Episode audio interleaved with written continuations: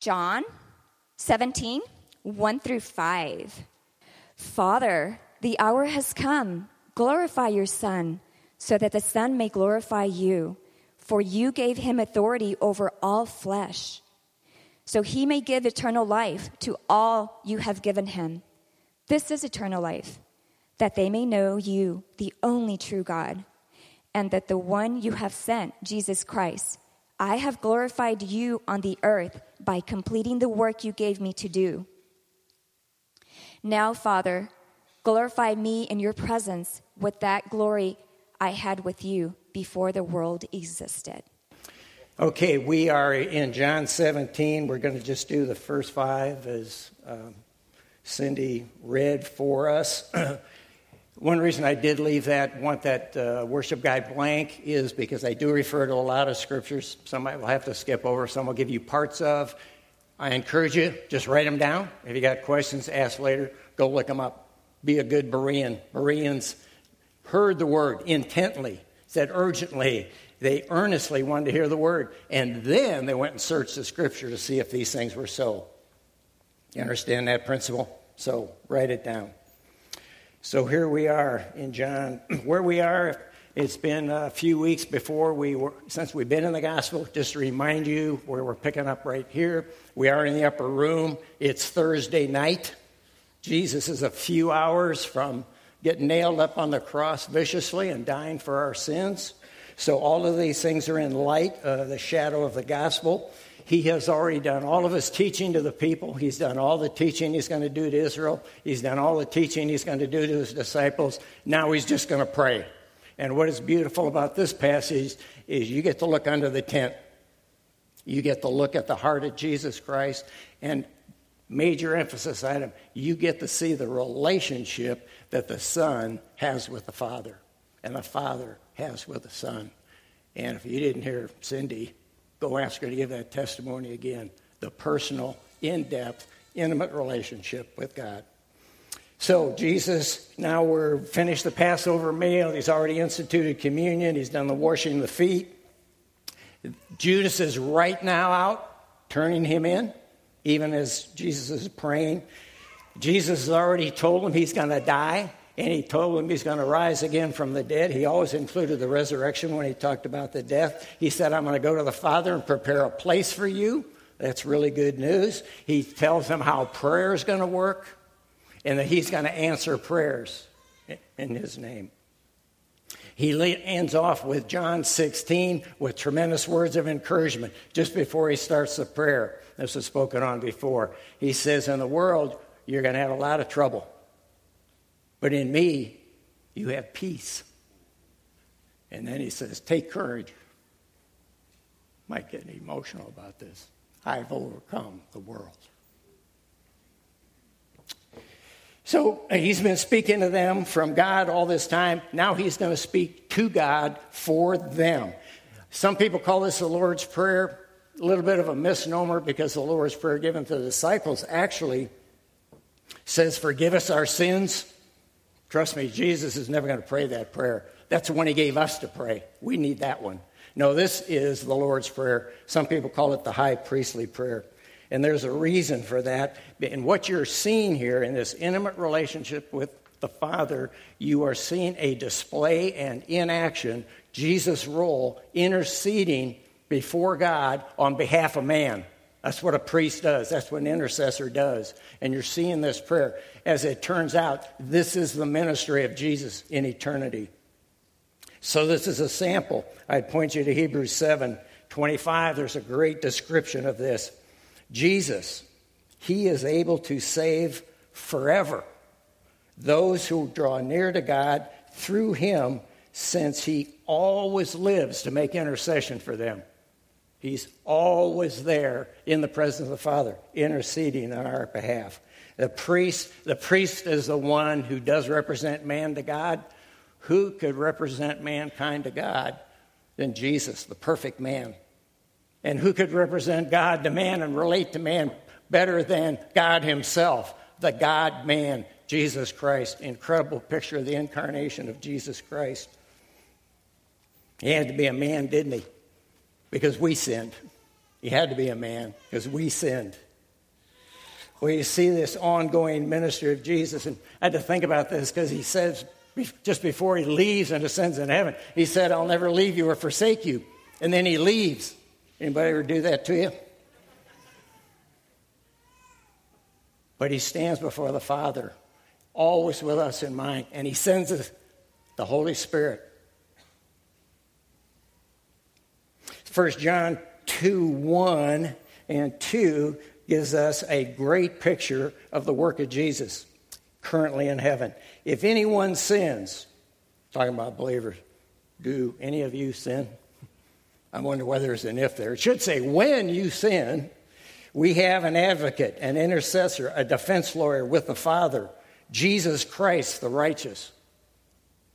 He himself is the propitiation for our sins. That means the satisfaction. He is the righteous one. He is the perfect one. It was his perfectness in sacrifice to God that met the holy requirements of God. Absolute perfection, absolute justice for the filth in our life. Perfectly paid for, and only he could pay for it. So he satisfied the character of God. Why did he need to do that? Because sin separates you from God. It separates you. You cannot have this right. You cannot be blessed. You don't have your answers for You don't have guidance. You don't have protection. You got nothing. I lived like that for a long time without that relationship with God. So he satisfied the very character of God. God's a designer. Why do he need to do that? Because God loves us, but he cannot dwell with us. He cannot pass on that love. He cannot relate with us in the presence of sin. So he had to deal with it, that which separated us from him. Well, you might wonder there's another picture there. Job, interesting book, gives you another picture. There's somebody else in heaven. The devil, Revelation 12, 9 and 10 says, The devil, Satan, who deceives the whole world, the accuser of our brethren. Who does he accuse? The brethren, Christians. He accuses them before our God day and night. How do you like that one? You know, what that means your sin is not as secret as you hope it is. In fact, it's social media. It's public in heaven. God knows it and Satan knows it. And he points down with every, almost every right, and he says, Look at that Tim Brown. Look at his sin. Look what he did. But I have an advocate. I got a defense lawyer, Jesus, who stands there on my behalf.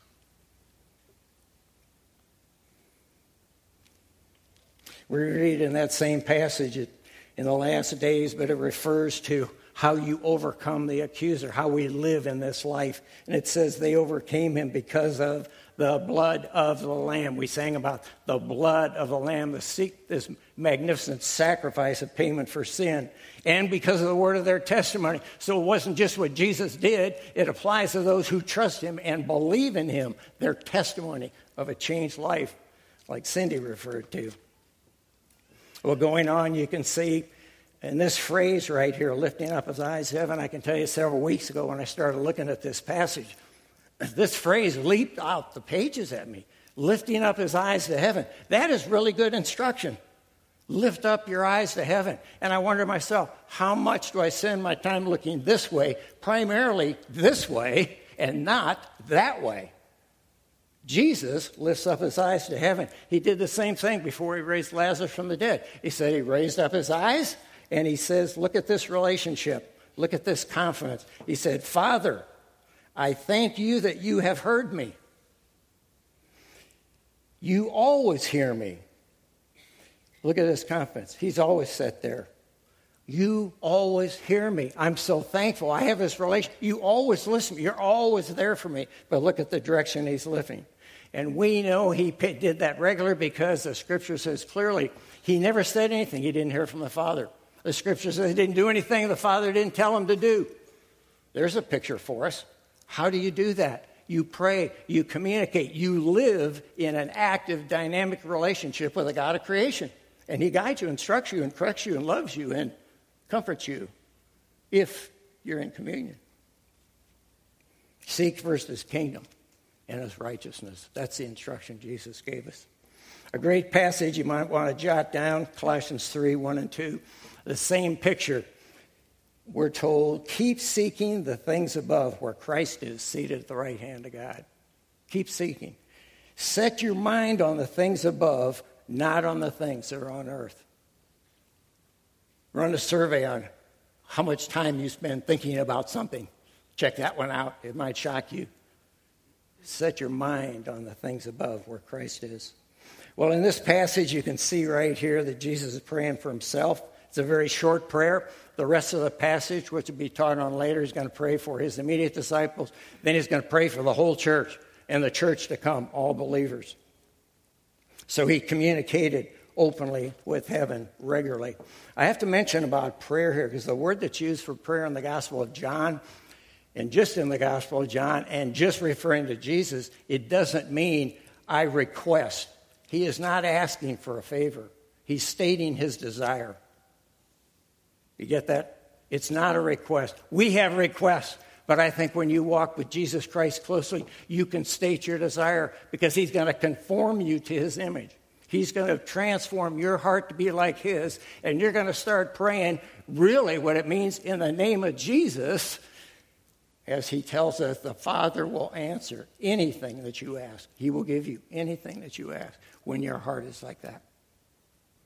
So Jesus has this confidence, and this confidence you see by the use of his word is based on this personal, deep, I have to use the word, intimate relationship with God the Father.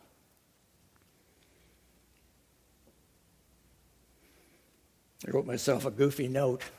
I said, Where do I get screwed up on this? Well, I used to have this desire for a 1966 four screen Corvette, ragtop, 327, Four speed. Four speeds were new back then. You guys wouldn't get that. And I was trying to figure out how can I pray in the name of Jesus for a 1966 Corvette. Well, it never quite, I never quite made the connection, but you get the idea. So how does how does Jesus pray? And how did he teach us to pray? What is the first thing he says? It's based on this relationship. Father. Father, personal, family, relation, intimate, like a blood relationship. And only children have a privileged relationship with a father. Only children have open access, a special relationship to the father. Other people can come, but not in that privileged relationship. And fathers, do you not love your children to come like that? And you give them, even six of them, we didn't have that many. Even whatever, you love them to come, and you can't wait for them to come because they have a privileged place in your life. You know, as a child of God, that's the place you have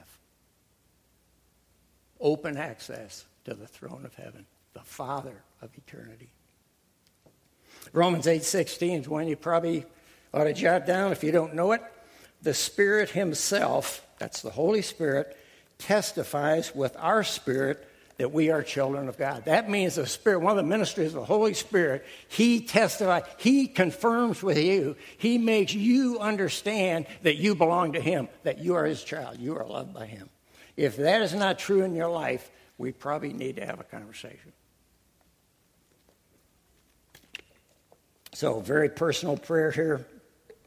It is based on a family relationship, and it's interesting. It's Father's Day today. Awesome, Father's Day. So we see Jesus here honoring the Father. With Father's Day, you honor the Father. That's what the commandment honor your father and your mother. Guess what? Every day for Jesus was Father's Day. For the Father, He honored him every day and never missed. Pretty awesome. So, the next statement we see in this prayer, and this is astounding. You could probably spend a lot of time sorting this out or or studying it or trying to uh, comprehend. But Jesus says to the Father, The hour has come. The hour. Not, okay, it's time. It's the hour. The hour in all eternity. The hour for which I was born a man of the Holy Spirit. The hour of which I suffered and died. The hour for which you sent me. The hour in which Satan is rising up to prevent the redemption of the soul of man. The hour. He never took his eyes off the hour. That's why it came. The, a decisive battle. And that hour is forecast way back in the third chapter of the Bible. You can look it up. In the curse of Satan. God is talking to Satan, and he says, I'm going to make an enemy between you and the seed of the woman. That's men, the seed of the woman. And Galatians defines that man as Jesus. There is going to be a hostile collision between you for a long time and mankind. And you think you are going to bruise him on the head, meaning you're going to get Jesus to die, which he tries real hard to do. But he is going to crush you on the head. Did I say that right? He's going to bruise you on the heel. But Jesus will crush your fatal blow, the collision that occurs right in this hour right here. Jesus knew this hour was coming. He, he told his mom the first miracle, he said, Hey, don't get ahead of the time. It's not my hour yet, if you know the story. He told his brothers the hour hasn't come yet. Several times he passes through the crowd when they uh, want to kill him because he claimed to be God, uh, which he was. And he just passed through the cloud because the hour had not come. It's very interesting how God has a timing, and it doesn't change. And you can't change it. And Satan doesn't change it. And as much as I try and manipulate things in my own life and time, we're out of our league. So this is the hour, the passion of Jesus Christ, the hour to accomplish the divine plan. And he describes this hour, glorify your Son. This hour, he's talking about the cross here. He's talking about suffering and dying, being humiliated, being rejected. And he says, Glorify your Son. This is the hour to glorify your Son. We probably think of different ways to glorify ourselves in our own life besides that way. You understand the significance of this? But once again, he is talking to the Father. It's very personal, it's personal relationship. It's based on relationship. He doesn't say, glorify me. This is what I say frequently. You ever struggle with that one? He says, glorify your son. Why? So the son can glorify you. Because his glory is the cross. His glory and his honor is doing what the Father sent him to do save people like us and a whole bunch of other people that are just like us in Hurt City, lost and insecure and alone and needing the forgiveness of our sins desperately, whether we know it or not. So the cross is his glory and his honor. You know, uh, Satan tried to tempt him out right into his ministry initially, tried to tempt him to take the shortcut to take over the world without dying. Herod tried to take him out when he was a baby, killed all the under two year olds. He doesn't give up, and he doesn't give up in your life either. He is not as wise, he's cunning, but he's not as wise as he presents himself. He thinks killing Jesus is going to do it. He doesn't know that's exactly God's plan, and it's going to happen, and he's a pawn. Listen, Satan is a pawn on the chessboard of God. He doesn't direct him. He doesn't have to direct him because he's rooted evil. All he can do is kill him. So Satan allows him and allows him to go. He will do only what he can do, but he controls him and directs when he needs to to accomplish what he wants. Do not be faked out by Satan, the deceiver, created being. Well, so it's interesting here that that the prayer that Jesus is praying, he's not looking for the glory that he left behind in heaven. The glory of God, the form of God is what it's called in Philippians. He is talking about the glory and the honor of doing for God the Father's glory what he was sent here to do, and that was to give himself as a ransom for sinners. In John 12, neat passage, Jesus says, early on in the teaching in the upper room. He says, The hour has come for the Son of Man to be glorified. My soul is troubled. What shall I say? Father, save me from this hour, meaning don't let me die. For this purpose, I came to this hour. You see his commitment and direction, and that never changes in our lives. He says, For this purpose I came. Father, glorify your name through the cross. Hebrews 2 9, I like this, states it better than I could. We see Jesus, because of the suffering of death, crowned with glory and honor, so that by the grace of God he might taste death for everyone.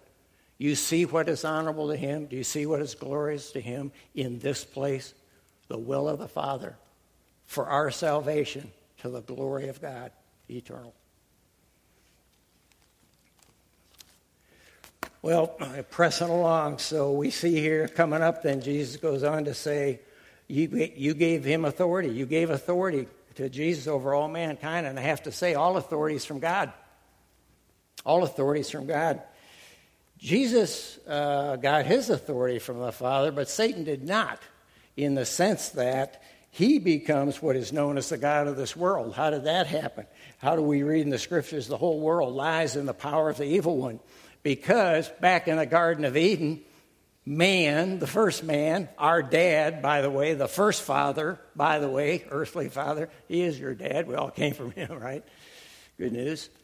He fumbled the ball in a big time when he decided that he was going to go independent from God, when he was going to decide right and wrong for himself. He could choose the difference between the knowledge of good and evil. God told him, What? You will surely die. So he was separate. He died. He was separated like all mankind, now spiritually separated from God.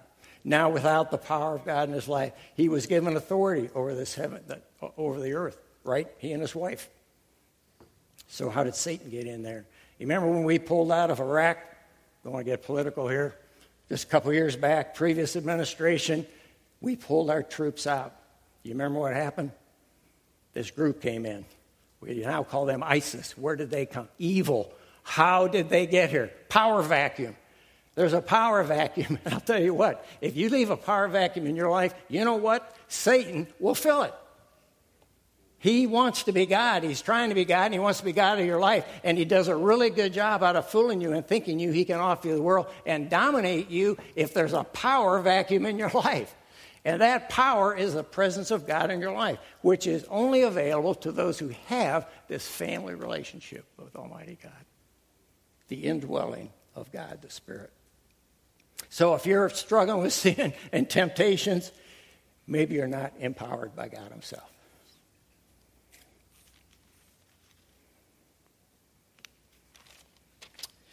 Well, going on, there's so much in here. We could probably spend a lot more time than these guys are going to let me spend. So, why does Jesus get this authority going on in here? He says, You've given me all authority over man, that he, the Son, may give eternal life to all whom you have given him. There's that sort of tricky, the ones you've given. Him. There's a picture of being chosen and selected there. And I'll let Nick or somebody preach on that so you can ask him the questions because they're really hard questions. I know what the Bible says, but I don't want to say it. But look, is that waffling or what? but listen, this picture, the Father has given to the Son the authority. He's given people to the Son for what? To give. It's like a marriage picture. The Father takes the woman the bride who loves the groom, who loves this man, who's devoted to this man, and presents him, hope he does this real well, presents him to this man, the groom. The bride, according to the scriptures, is the church, believers, the bride of Christ. You read about in Revelation, the bride of Christ. So the father gives to the son, he presents the bride to the groom who loves her who gives himself up for her, like Ephesians 5 says. And you know what happens in that marriage between the church, the bride of Christ, Jesus, the groom, and in human marriage? They become one. Whom God has joined together. Not you, whom God has joined together. Married, you guys are married, to understand this. And so you start out in a sacred union, like getting born again. You start out in a sacred union, but the knowledge and the growing and the intimacy grows. It's progressive.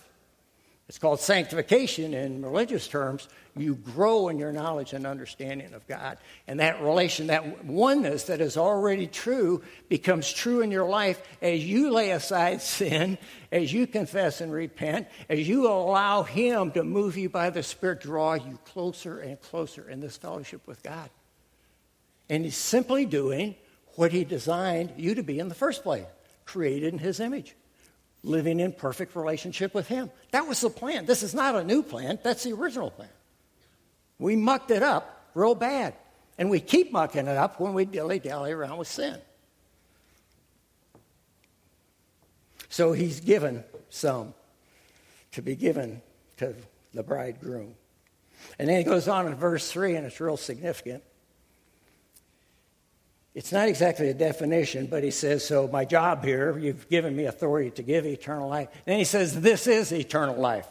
So you think, well, here comes a definition. I don't think it's a definition, but you have to include some other scriptures there, which I won't do at this point. But what it is, is this is where eternal life comes from, the source of life. What life really is, is intimate relationship with God intimate relationship with God.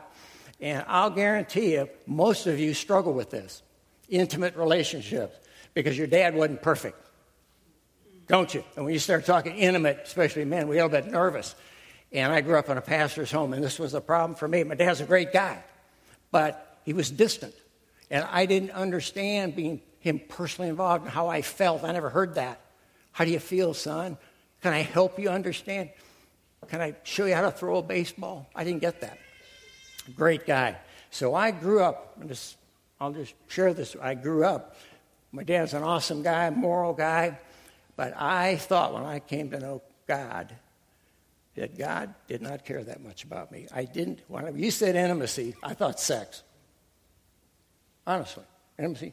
It's a whole lot more than that. I didn't understand. So I thought God just didn't care about me. And I'll just share with you very briefly. A few hours before he died, I went to see him, and we'd gotten close over the years, but he didn't know that much about intimacy still. And I remember I was just going to go say goodbye to him. He died a few hours later, and he took my face in his hands, and he pulled me in, and he kissed me right on the mouth. And he said, I love you, son. Thanks for coming. Intimacy. About three days later, I was at a camp threshing around, and God said to me, gave me a picture. He said, That's how I love you. Just like that. Personal, intimate relationship. So, eternal life, it comes from knowing the only true God. It comes from knowing Jesus Christ because you can't know the Father without knowing the Son because the Son dealt with a sin. There is a separation, there's a veil. It's darkness. You, sin must be dealt with. So you have to know the Son. And Jesus makes it real clear nobody comes to the Father but by me. There's no way. And there's a lot of people that think they worship the Father, all kinds of worship the Father, worship God. They got different names for him. But if Jesus is not in the equation, if he's not the bridge or whatever term you want to use, you can't get there because there's no way to deal with your corruptness your unrighteousness, your sin, there's no way. You're talking about approaching a God who is absolutely pure, absolutely holy, intolerable of sin, intolerable, never mixes, never tolerates, and will punish every sin, every sin, either in his son Christ or individually for those who refuse him.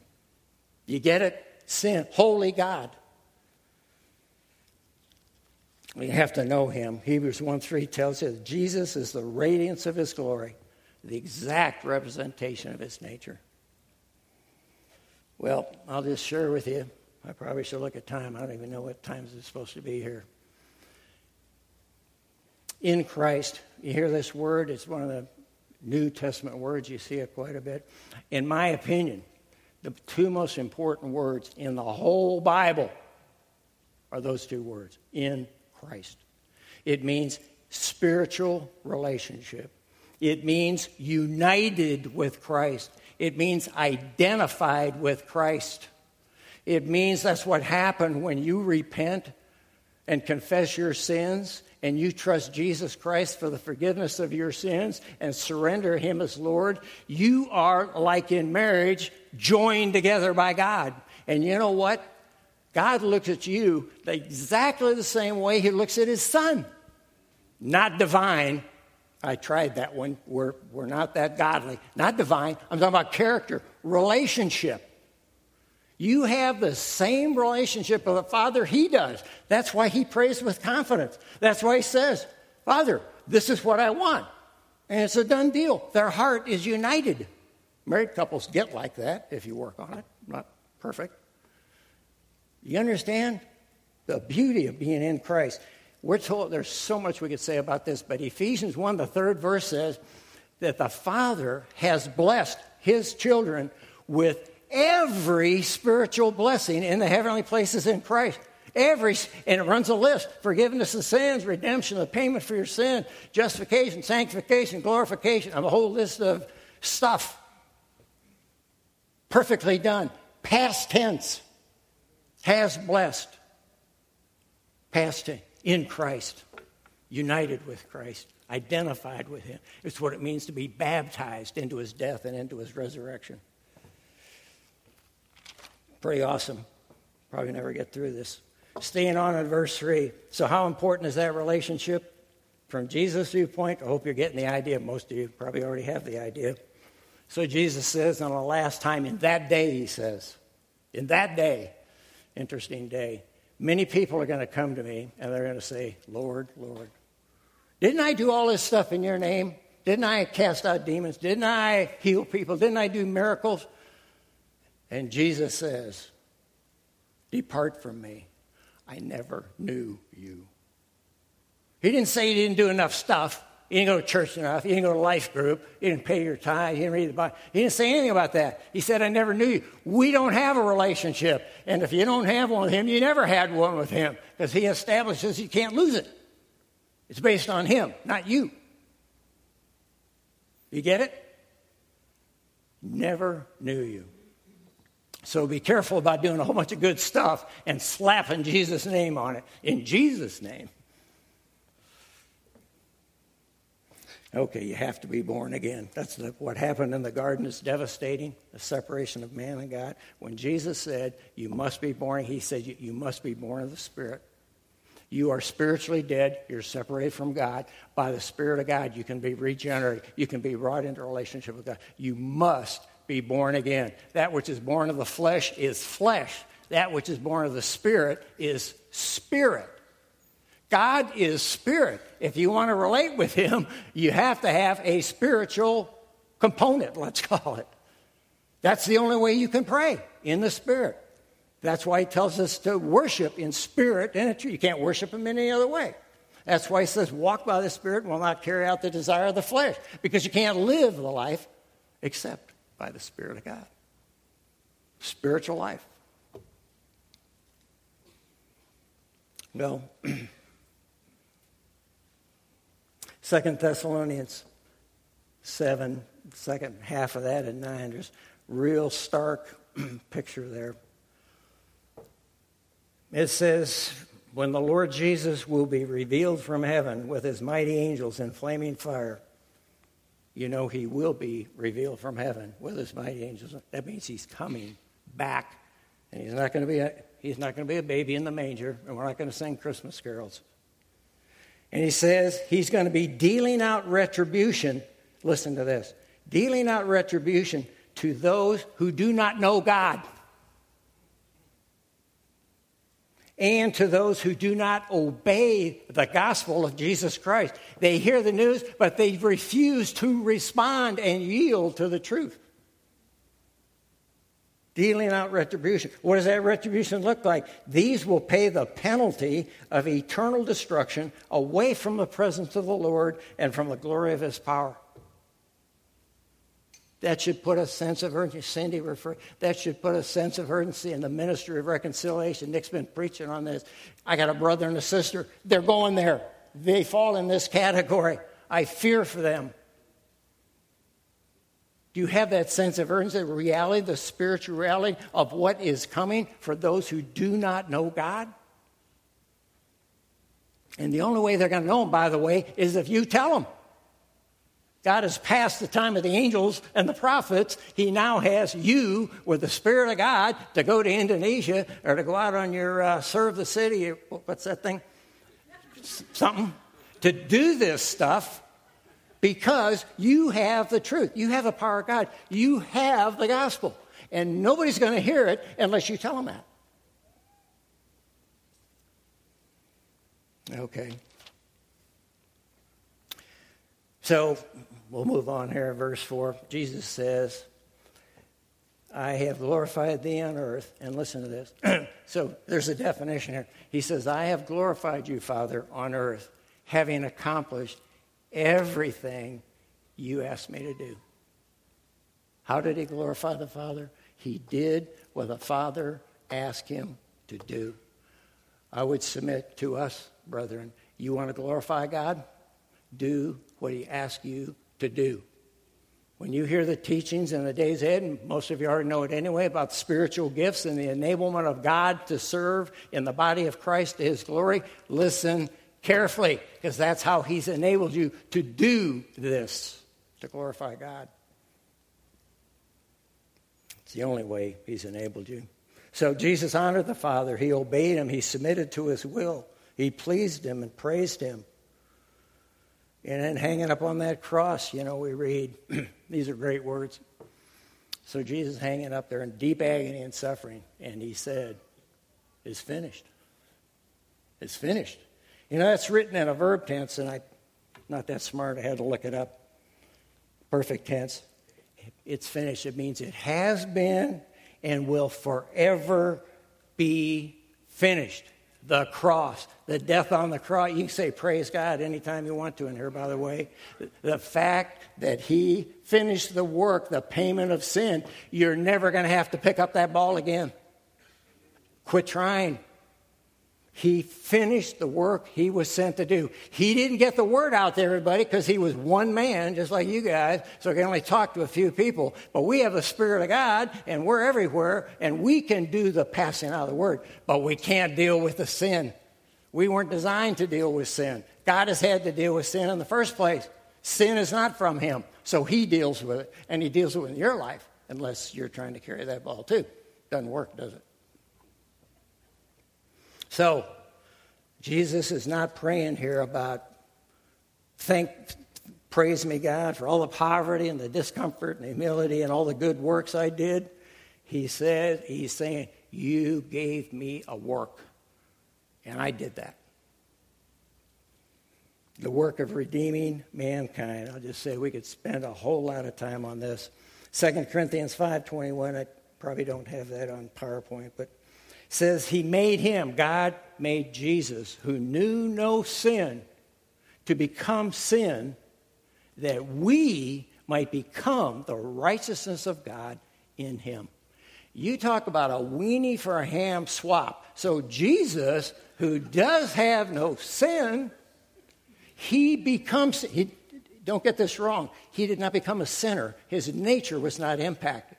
He became sin. His, he got all the consequences of sin, the responsibility for our sin dumped on him. And that had the same impact on him it does anybody. It separated from God. It brought judgment and the wrath of God. He suffered. He died separated from his father. My God, my God, why have you forsaken me? And he got buried in a hole in the ground, just like anybody else that dies in their sin. And what does a believer get? Now, God is able for those who believe to take the righteousness of God and clothe you with his righteousness. That's why you stand before him. That's why you can talk to him. You don't have a relationship with God because your sins are forgiven. You have a relationship because you're righteous. And you learn, you start just like your marriage relationship progresses, you learn to grow to be more and more like Him. You actually become in your character, if you are obedient, you become more and more like what He has already established you to be in His sight. It's not a play on words, it's a done deal. Sin, Jesus, you right, and you grow in that, and your relationship grows, and you begin to experience what He actually has declared to be true. That makes sense? And then when you go to heaven, he takes this body, does some work on it, removes the old sin stuff. This body needs quite a bit of work, by a little hair would help, by the way. But he takes this body and he removes the old flesh. So you get the same body transfigured now with no sin, no tendency. It's called glorification. And you stand in the presence of God just like Jesus. Perfect. No surprise. You were made that way. Duh. He made you that way in his head, beginning of time. That's the way we were made to be. How are we doing, Nick? I'm not looking at the schedule. You got some kind of time here? So, this is how you glorify God. You do the work He's given you to do. And then the last statement, I can be brief on this in, in verse 5. Still, Father, a little bit different kind of prayer, but Jesus says, Father, glorify me. Now he goes from he's going from Father, the family relationship, to me, now personal. Glorify me together with yourself, together with yourself. He is referring now not to the glory that he was seeking on earth in suffering and death. Now he is just saying, I want to return where I came from. I want to return to that place which is mine, which is just like yours, the fullness of the glory of God. No surprise, the very first verse in John, this Gospel of John, says, In the beginning was the Word, Word was with God, and the Word was God. Was God this Word? Was God in God in all of His beauty and splendor? But He became flesh and dwelt among us. All He's saying is, Father, work is finished. I want to go back to that place, which he so rightly deserves. With the, well, how you doing with the Father? If you're married, a way to test your relationship is say, how's my relationship with my wife? Or somebody real, how's my relationship? You can measure that.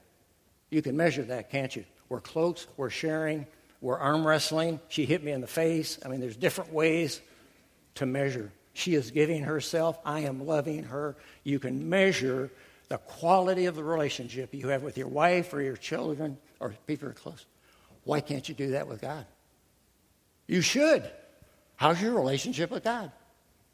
How's your relationship with God? How's it going? Well, you know when you sin, we've already talked about that, you know that that communion, that fellowship can be reestablished in an instant if you're a believer. If you confess your sins, you are quickly, immediately reestablished in fellowship, and you can live in communion. So, as we go into reflection time, I just say, Do you know the Father?